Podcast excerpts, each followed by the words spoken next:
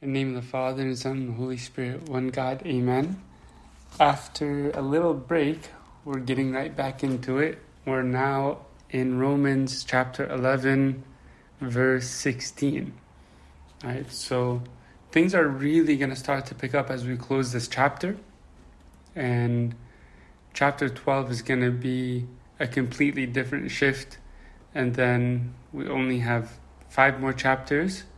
Chapter sixteen doesn't really count because it's kind of like the farewell. So as we conclude chapter eleven, we're really just going to have four chapters and they're jam-packed with practical application. So we're you know, cutting the corner, you know, kind of entering into that transition right now. So just uh, hang in there as we wrap up this chapter and then things will really pick up. All right, so let's read from Romans eleven, verse sixteen to twenty-four. All right, who can read that for us? Romans eleven, sixteen to twenty-four. For if the first, first fruit is holy, the lump is also holy. And if the root is holy, so are the branches.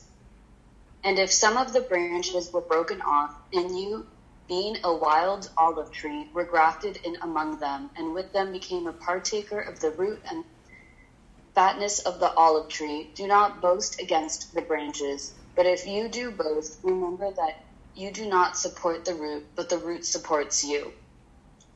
You will say then, branches were broken off that I might be grafted in. Well said. Because of unbelief, they were broken off, and you stand by faith. Do not be haughty, but fear. For if God did not spare the natural branches, he may not spare you either. Therefore, consider the goodness and severity of God. On those who fell, severity, but toward you, goodness. If you continue in his goodness, otherwise you also will be cut off. And they also, if they do not continue in unbelief, will be grafted in, for God is able to graft them. For if you were cut out of the olive tree, which is wild by nature, and were grafted contrary to nature into a cultivated olive tree, how much more will these, who are natural branches, be grafted into their own olive tree? Okay, so take a moment to just read it one more time on your own from verses sixteen to twenty-four. All right.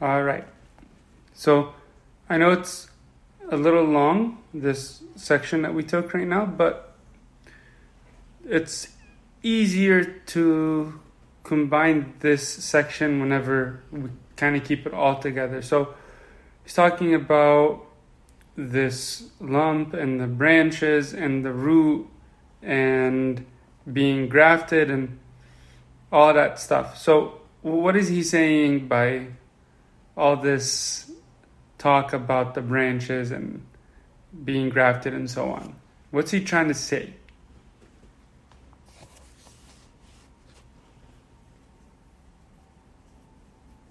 Or at least we can start out by answering this question. Who is this about? Who's he talking to? What's this about? Well, the first thing that comes to mind for me is that Christ says that um, I am the or I am the vine and my Father is the vine dresser. I think of that passage. So obviously, if Christ is the vine, then we... Um, as humanity are the branches, or if I feel like maybe more so in this context, it's believers versus unbelievers are sort of the branches that are being either like cult taken off and grafted in and all of that. Perfect, perfect, perfect, perfect. That's, that's essentially what this is all about, right? We are grafted into Christ. We are rooted in Christ. And he does make this distinction between the believers and the non-believers. And in this case, it definitely relates to the Jews and the Gentiles. I mean, this has been the theme throughout the first ten, eleven chapters of this epistle, right? Comparing this uh, th- th- this contrast between the, the Gentiles and the Jews, and how God worked with both sides, right? So he says that the lump is holy, the root is holy, like the, that that's Christ himself, right? And we sustain our life, we sustain our our, our energy, everything that belongs to us comes from Christ, right? So we derive life from Christ just as the branches would derive life from the roots, right? They're grafted into the tree, into this olive tree, for example, right? And if the branches are broken off, then there's no connection to the source of life, right? So what he's trying to say is whether this is related to the Jews or the Gentiles, the source of life is the tree, is the root, and that's Christ himself. That's the source of salvation, right? And he's saying God is the one who supports you. Right? He says, remember that you do not support the root, but the root supports you. Right? We lean on God. He is our support. He is our fortress, our shelter, and everything. Okay, he's our source of life. Okay, does that make sense so far? All right. So he says, you will say then, branches were broken off that I might be grafted in. Well said. Because of unbelief they were broken off, and you stand by faith. Who's he talking to right there?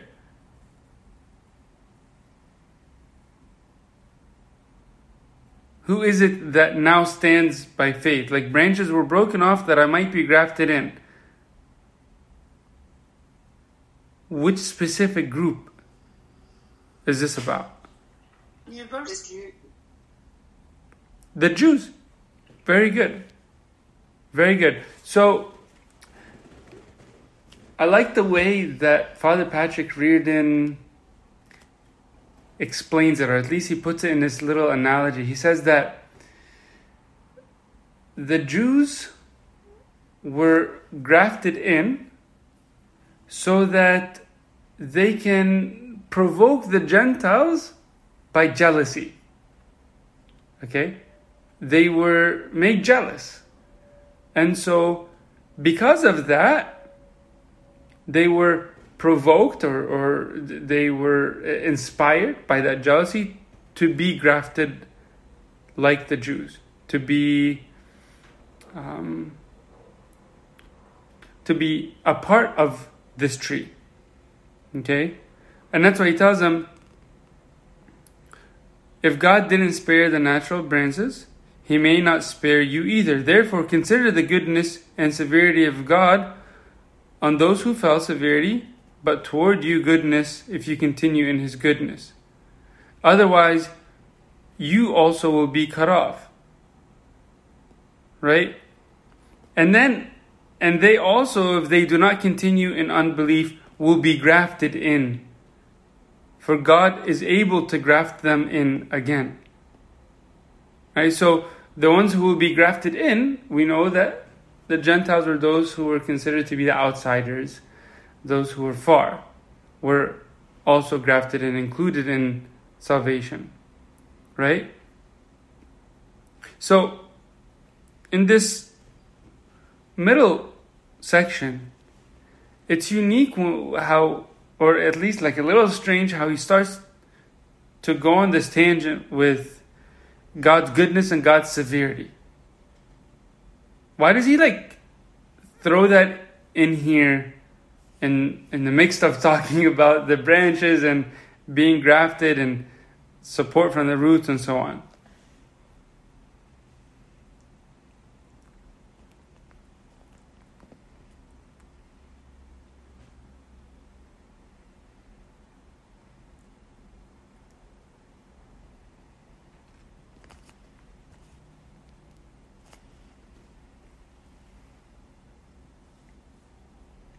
So, think about this. We often make this comparison between God's mercy and God's justice.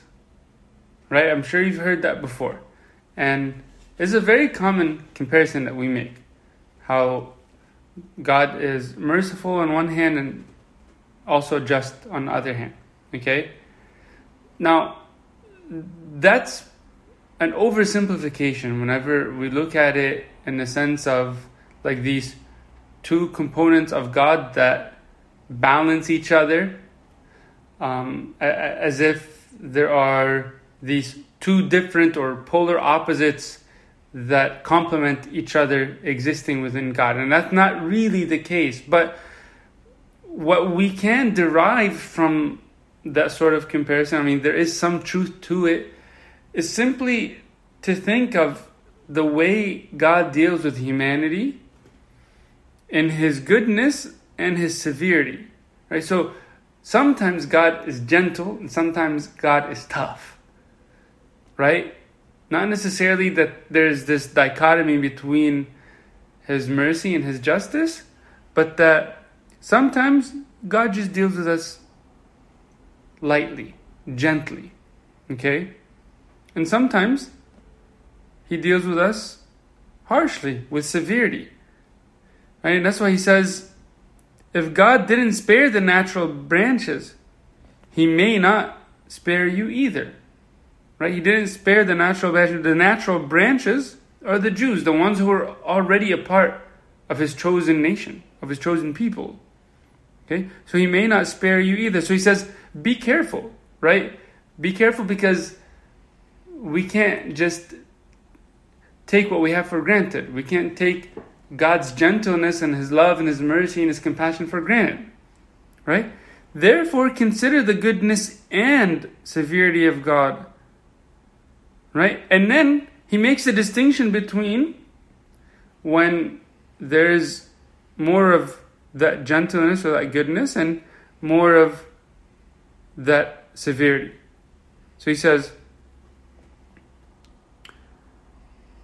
on those who fell severity, but toward you, goodness. Those who fell, like, you know, the ones who are resistant, rebellious, unfaithful, like, God is a little tough with them. Like, he twists their arm to get, get them back up, right? But toward you, goodness, if you continue in his goodness. Not necessarily that God is mean in one case and merciful and gracious in another case. This is all a product of God's love and his goodness and his grace altogether, right? And out of his grace, he deals with us according to what's necessary, right? Sometimes we just need a motivating word. an encouraging word, a, a gentle little pat on the back, right? And sometimes we need a good kick in the butt. And that's where we see the difference between his goodness and that gentleness, and also the severity or the harshness that that comes from God guiding us. Okay? He also wants to stress that nothing is beyond God's ability. Nothing is beyond repair. And this is a very inspiring concept to always remember. Right? So he says, if they do not continue in unbelief, they will be grafted in, for God is able to graft them in again. Right? That's in the end of verse thir- uh, twenty-three. Right? God is able to graft them in again. If you were cut out of the olive tree which is wild by nature, and were, gr- were grafted contrary to nature into a cultivated olive tree, how much more will these, who are natural branches, be grafted into their own olive tree? Okay? So, anything is possible and everything is possible through Christ, right? Regardless of what might have happened in the past, regardless of how far we stray, regardless of how much we are broken and we feel like we are really separated from the tree. I feel like I'm distant from God. I feel like there's a big gap. I'm disconnected. I can't really feel God. I can't really hear God. I can't really sense His presence. God is able to reunite us to Himself, right? And it's all God's work. It's just a matter of our dependence on God, relying on Him. And once we depend on Him, He will graft us into the tree, right? So, this final part right here, he says that how much more will these who are natural branches be grafted into their own olive tree? Right? So he's asking a question. If if God is able to graft these branches contrary to nature, right? These branches that don't really belong in the tree. These are the outcasts, right? These are like the Gentiles, the people who are not a part of God's chosen nation. And they were grafted into the tree, right? How much more will He be able to graft the Jews who are not faithful right now, who were already living with the privilege of belonging to God's nation and, and being counted as a part of His people, right? So this, again, goes back to that analogy that I shared with you from Father Patrick Reardon. He says that just as the Jews provoked the Gentiles by that jealousy so that they can seek what the Jews had, so they can search for it and and reach for it and grab it and, and desire it. And, and because they see what the Jews have, they're jealous and they want it as well, right? We as Christians should do the same for the Jews who are not walking with Christ, right? Because he says there are some Jews who belong to the tree. Like, these are the natural branches, right? The natural branches are His chosen people, the ones who are already a part of the tree, right? But some of them still need to be grafted because of their unbelief, right? So I'll read it to you one more time, and with that thought in mind, you'll see it'll make a little more sense. For if you were cut out of the olive tree which is wild by nature, and were grafted contrary to nature into a cultivated olive tree again, those are the outcasts, the people who are not naturally a part of that tree, how much more will these, who are the Jews, who are natural branches, be grafted into their own olive tree? Right? It's even easier to bring the Jews to Christ than the Gentiles, right? And just as it was the task of the Jews to inspire the Gentiles by provoking to jealousy, to say, you know, look what we have. And because of that jealousy that they see and that desire in their heart, they also pursue that same path. We should also have something that others desire. The Jews should be jealous. Like, you know, when you see someone that has a nice car or has a nice job and you're a little jealous, you're like, I want that, right? And this is what everyone should see in each Christian. That by our love, by our simplicity, by our mercy, our forgiveness, our joy, people see such joy and peace, and they should be jealous. They should say, like, wow, I want that. Like, almost envious. Almost like, I, I want to be this person, right? And of course, not in an evil way, but we should inspire people just by the the witness that we carry of the scriptures and walking with God. All right? Any comments or questions there?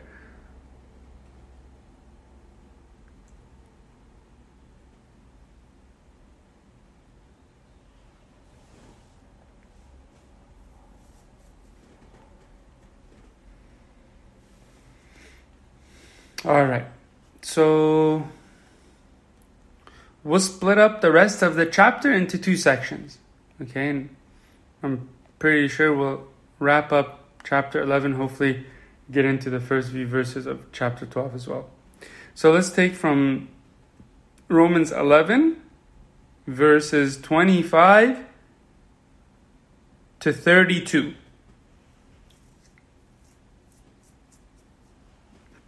Who can read that for us? twenty-five to thirty-two, please.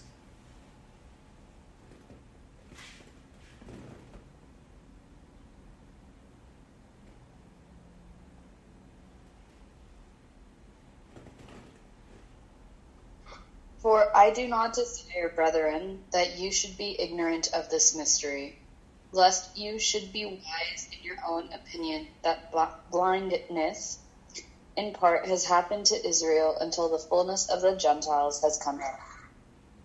So all will be saved as, as it is Zion, and he will turn away ungodliness from Jacob.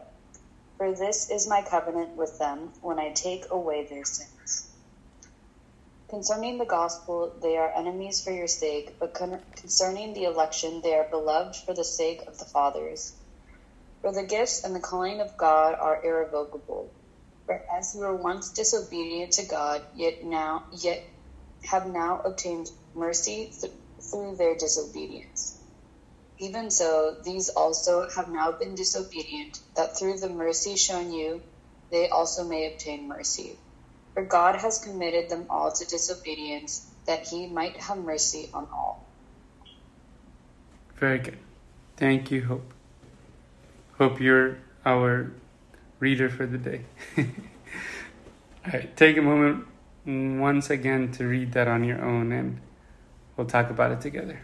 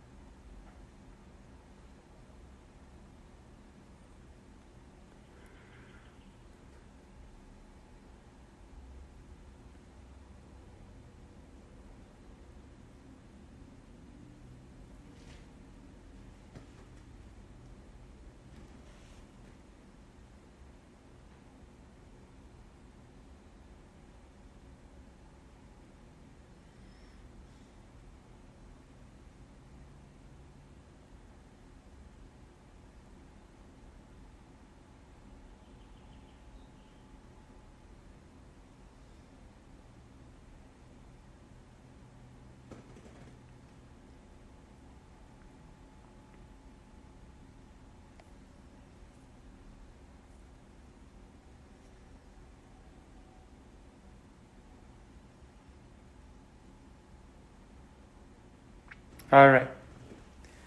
What do you think? It's a little tough section, but I think we could definitely unpack what Saint Paul is saying here. What's he really saying? I mean, the first sentence is pretty straightforward, right? Verse twenty-five. He's basically saying, look, don't be blind. He's basically telling them, if you don't open your eyes and open your ears, you're going to think all that matters is your own opinion, and you're going to think that you got it all figured out, and you're going to be blind. Okay? And so he's giving them this fair warning. Right? And I think we could all take this warning to heart. Okay. He says, I don't desire, brethren, that you should be ignorant of this mystery. I don't want you to be ignorant. I don't want you to be foolish. I don't want you to think that you know when in reality you don't know. Right? It says, lest you should be wise in your own opinion, that blindness in part has happened to Israel. Right? And that's a big problem when we're just wise in our own opinion. We think that our way is the only way. We think that we're the center of what makes sense, and that's it, right? So he's telling the Jews, it's not about your opinion. It's not about what you think, right?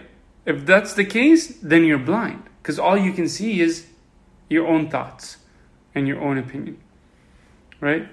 So that's why he says, lest you should be wise in your own opinion, that blindness in part has happened to Israel until the fullness of the Gentiles has come in, right? Because he knows that the Gentiles, the, the outsiders, will also come in to the flock and experience that salvation. All right, so he goes on to say, so all, all Israel will be saved, as it's written, the deliverer will come out of Zion, he'll turn away ungodliness from Jacob, and this is my covenant with them when I take away their sins. All right, who's this deliverer?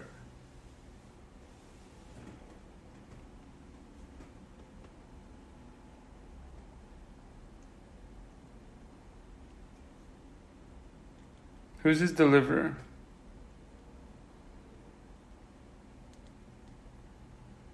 Christ. Christ. It's Christ, right? Deliverer is like a redeemer, right? And you can cheat because you see there's a capital D, right? Although that's entirely editorial, but it's Christ. He's the one who comes out of Zion, and because of him, all Israel will be saved, right? And again, it's not just all Israel in the sense of whoever identifies as a part of Israel. Right? But it's like saying all Christians, right? All who truly identify as a Christian, and in that same sense, those who live a Christian life, right? It's not just anyone that says, I'm a part of Israel, I'm Coptic Orthodox, I'm Christian, right? It's not the way it works, right? That's why we even see in the end of the Sermon on the Mount when he says, not everyone who says to me, Lord, Lord, will be saved. Right? It's not just whoever says my name. It's not just whoever identifies by title. But so when he says, all Israel will be saved, it's all those who are truly a part of Israel, who identify not just with the name, but with the life of faithfulness. Right? And he continues, as it's written, the deliverer will come out of Zion, he'll return, he'll turn away ungodliness from Jacob, for this is my covenant with them when I take away their sins. Right? So there's a sense of renewal. Right? Again, God who accomplishes that salvation, God who will come out of Zion, he'll turn away ungodliness from Jacob. He will remove that darkness. He'll remove that barrier, that wall of sin that separates us from God. Right? This is what Christ did. He, he broke down the wall of enmity. Okay? For this is my covenant with them when I take away their sins. When he removes that barrier, when he takes away our sins, it's not just, oh, okay, your record is clean, but now there's reconciliation, right? There's a covenant, there's a union. Whenever we're reconciled, we're now not just like in this legal contract, but the same way as a husband and a wife are united. Okay? Any comments or questions about that so far?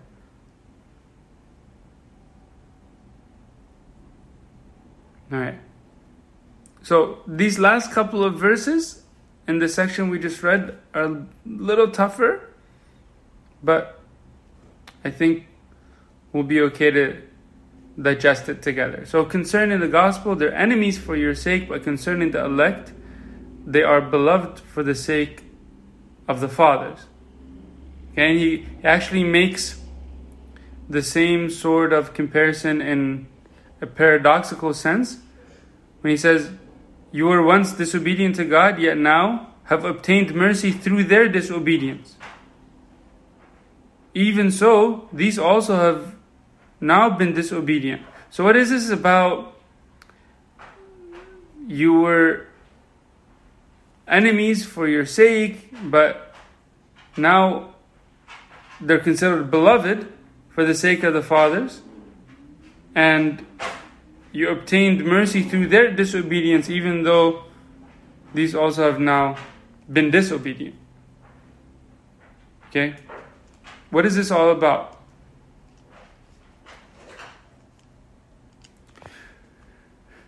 We see that when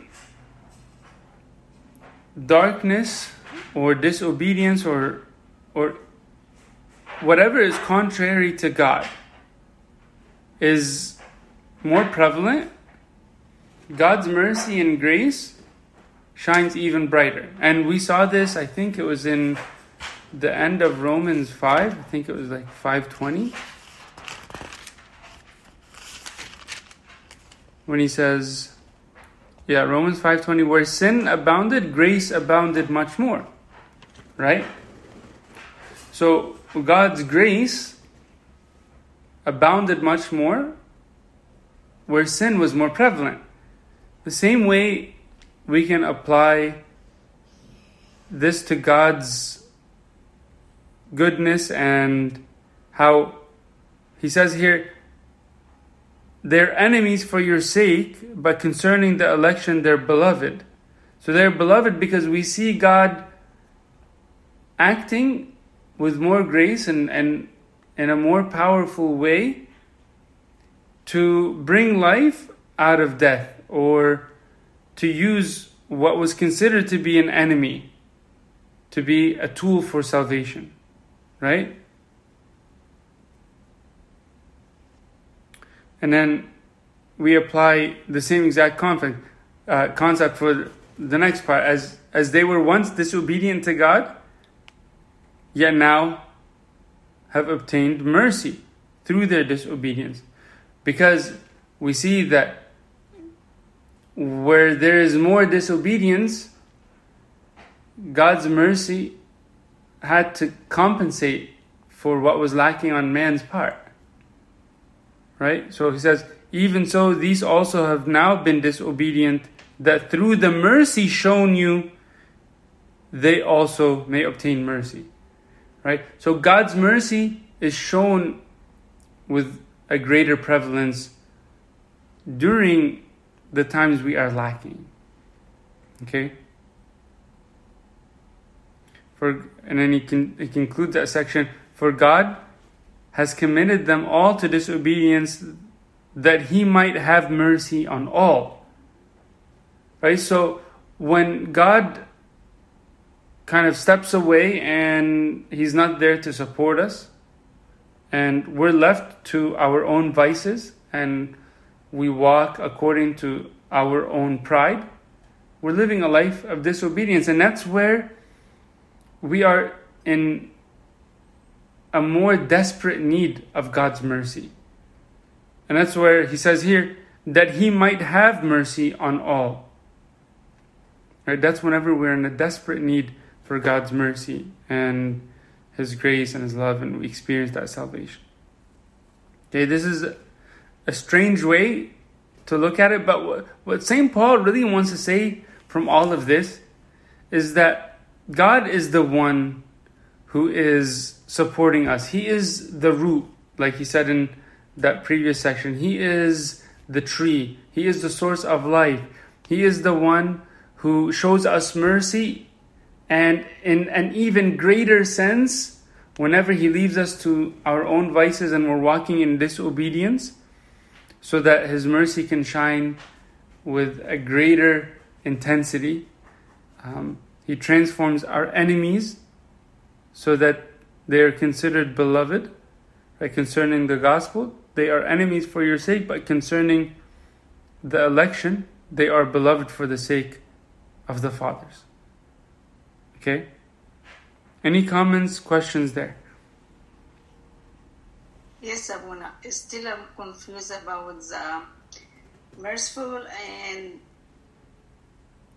give us like an example to uh, explain it more in a simple way, please. Sure, sure, sure. Okay, so think about how much mercy we need whenever we are living a life of obedience compared to living a life of disobedience. Right? Let's say um, if parents are dealing with their child and their child is is, is just not listening, okay? Are they going to need to be more patient or less patient than the time when their child is listening? More patient? Of course. They're going to need to be more patient. They're going to need to be more tolerant, right? The same way, God is going to need to show more mercy whenever we're disobedient, right? So that's why he says, you were once disobedient to God, yet now have obtained mercy through their disobedience. So because there is more disobedience, we we obtain more mercy because God has to compensate for that, right? He has to save us from our disobedience.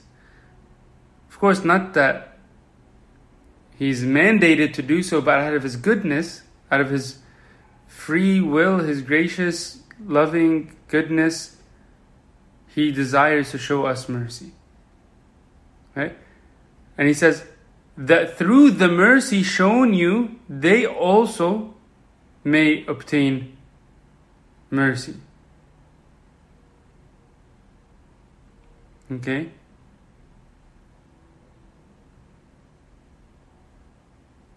Does that make sense? Thank you. Okay. Any other comments, questions there?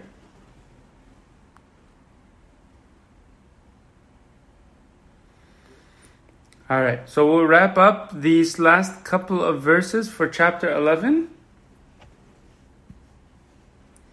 So who can read thirty-three? To thirty-six.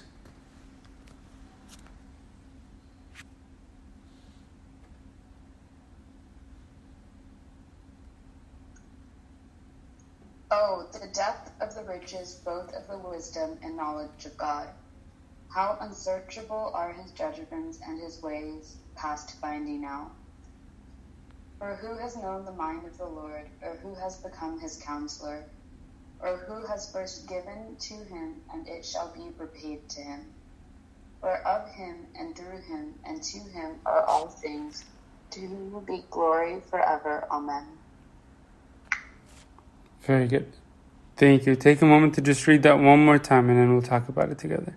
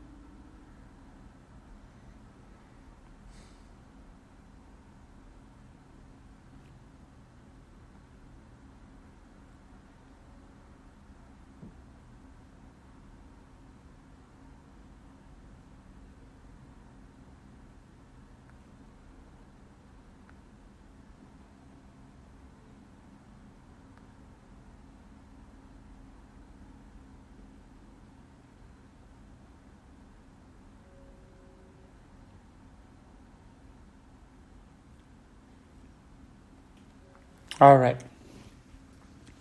Okay, this part is one of the most beautiful parts in the whole epistle. What do you guys think about this little part here?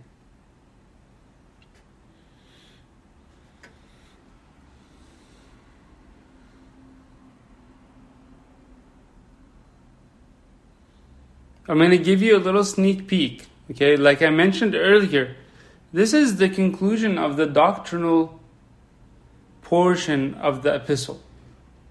Right? We could almost split the whole epistle into two halves, although they're not really equal halves. But the first eleven chapters are more like that doctrinal component. And then from twelve to sixteen, you have the more practical or the moral application. All right? So he's basically wrapping up the theology or the doctrinal component of this epistle, right? The dogmatic testimony of what serves as a foundation for the implications he will make from chapter twelve until the end of the epistle, right? And he even says at the end of this chapter, Amen, right? For of him and through him and to him are all things, to whom be glory forever. Amen. It's almost like there's this closure, right? So with these words, he's concluding, he's basically like giving you his final two cents. He's wrapping it all up together. Like the last two words that he's going to leave you with before he goes into the practical application. So this is an important part, right? Like what you want to leave your people with is one of the most important parts of the message, right? So what's he really want to leave us with as he concludes this doctrinal section? To trust God. Very good. To trust God. To trust God. Why, why, why is it so essential to trust God? Like, what's the theological premise behind that?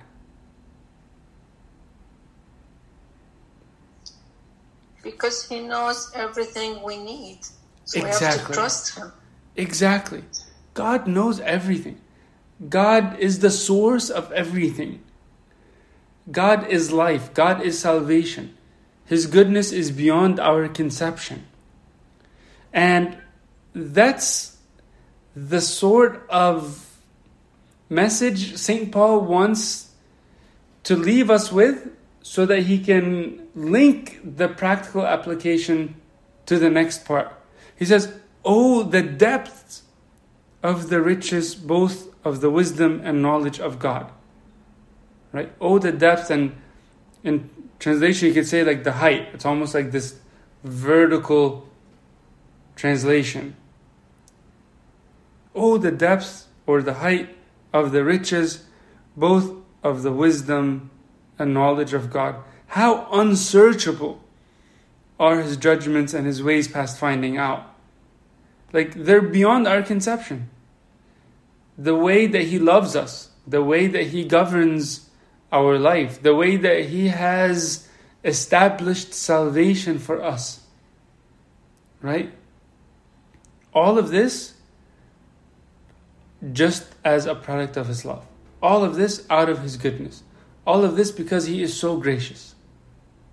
Okay? Now, there's a very deep clarification that we can make from verse thirty-three. And the way Origen explains it, or he clarifies this and says, when Saint Paul talks about the height or the depth of riches, he means the Father, from whom all things come. Okay? And then when he talks about the height of wisdom, which is the very next part, when he talks about the height of wisdom, he means Christ, who is the wisdom of God. And when he talks about the depths of knowledge, he's referring to the Holy Spirit who knows the deep things of God.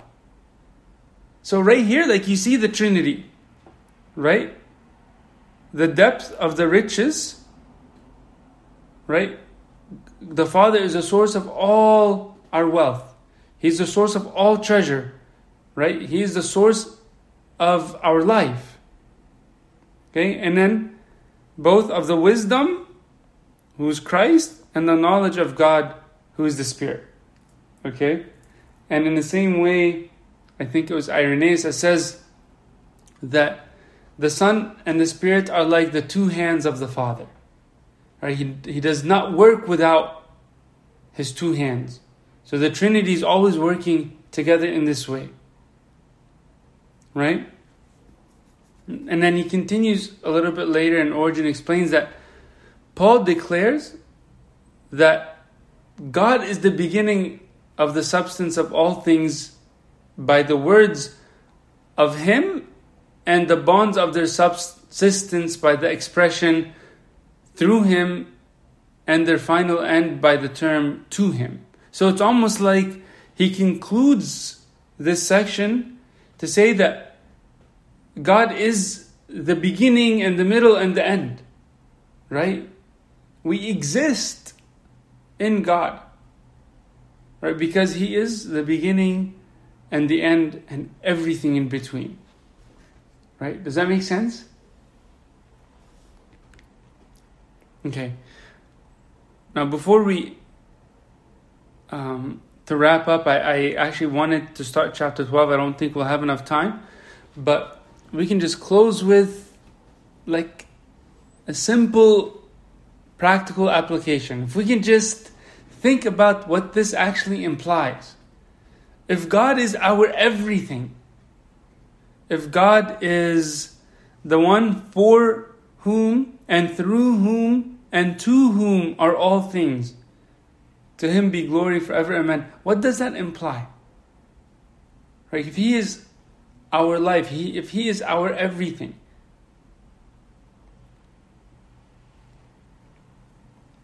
celebrating with him. Say that again, I didn't catch it all. Celebrating with him every time. Celebrating with him? Is that what you said? Celebrating with him? Yes, yes, yes. Very good. So, to rejoice, right? To glorify, and that's why he even says, to whom be glory. Right? So that glorification, that praise, right? That worship. If he is my everything, then I offer him my everything. And that's actually the very next sentence that he says. I'll give you a little, a little sneak peek into chapter twelve, but he says, I beseech you therefore, brethren, by the mercies of God, that you present your bodies as a living sacrifice. Right? To offer a sacrifice, to worship. That's what worship is all about, sacrificing. Right? The way Saint Gregory of Nyssa looks at this implication from identifying God as everything and, and considering that he is the one for whom and through whom and to whom Um, all things exist, for of him and through him and to him are all things. Saint Gregory of Nyssa says, what person who believes that he lives from him and through him and to him will dare to make the one who encompasses in himself the life of each of us a witness of a life which does not reflect him. Okay, so I know there was a lot in that sentence, but he's basically saying, what sort of person can declare that God is everything? God is the one, for of him and through him and to him are all things. What sort of person will say those words but doesn't actually reflect those words, doesn't actually live in a way that God basically radiates in our life? Like, he is our beginning and our middle and our end. That's basically what we're saying. For of him and through him and to him are all things. Like, he is my whole life, right? If I make that declaration, how is it that I can live without him existing in my life? How is it that I can make that declaration, but my life is not a witness of a life that reflects him? Okay, so that's the question that we should all keep in mind as we conclude this chapter.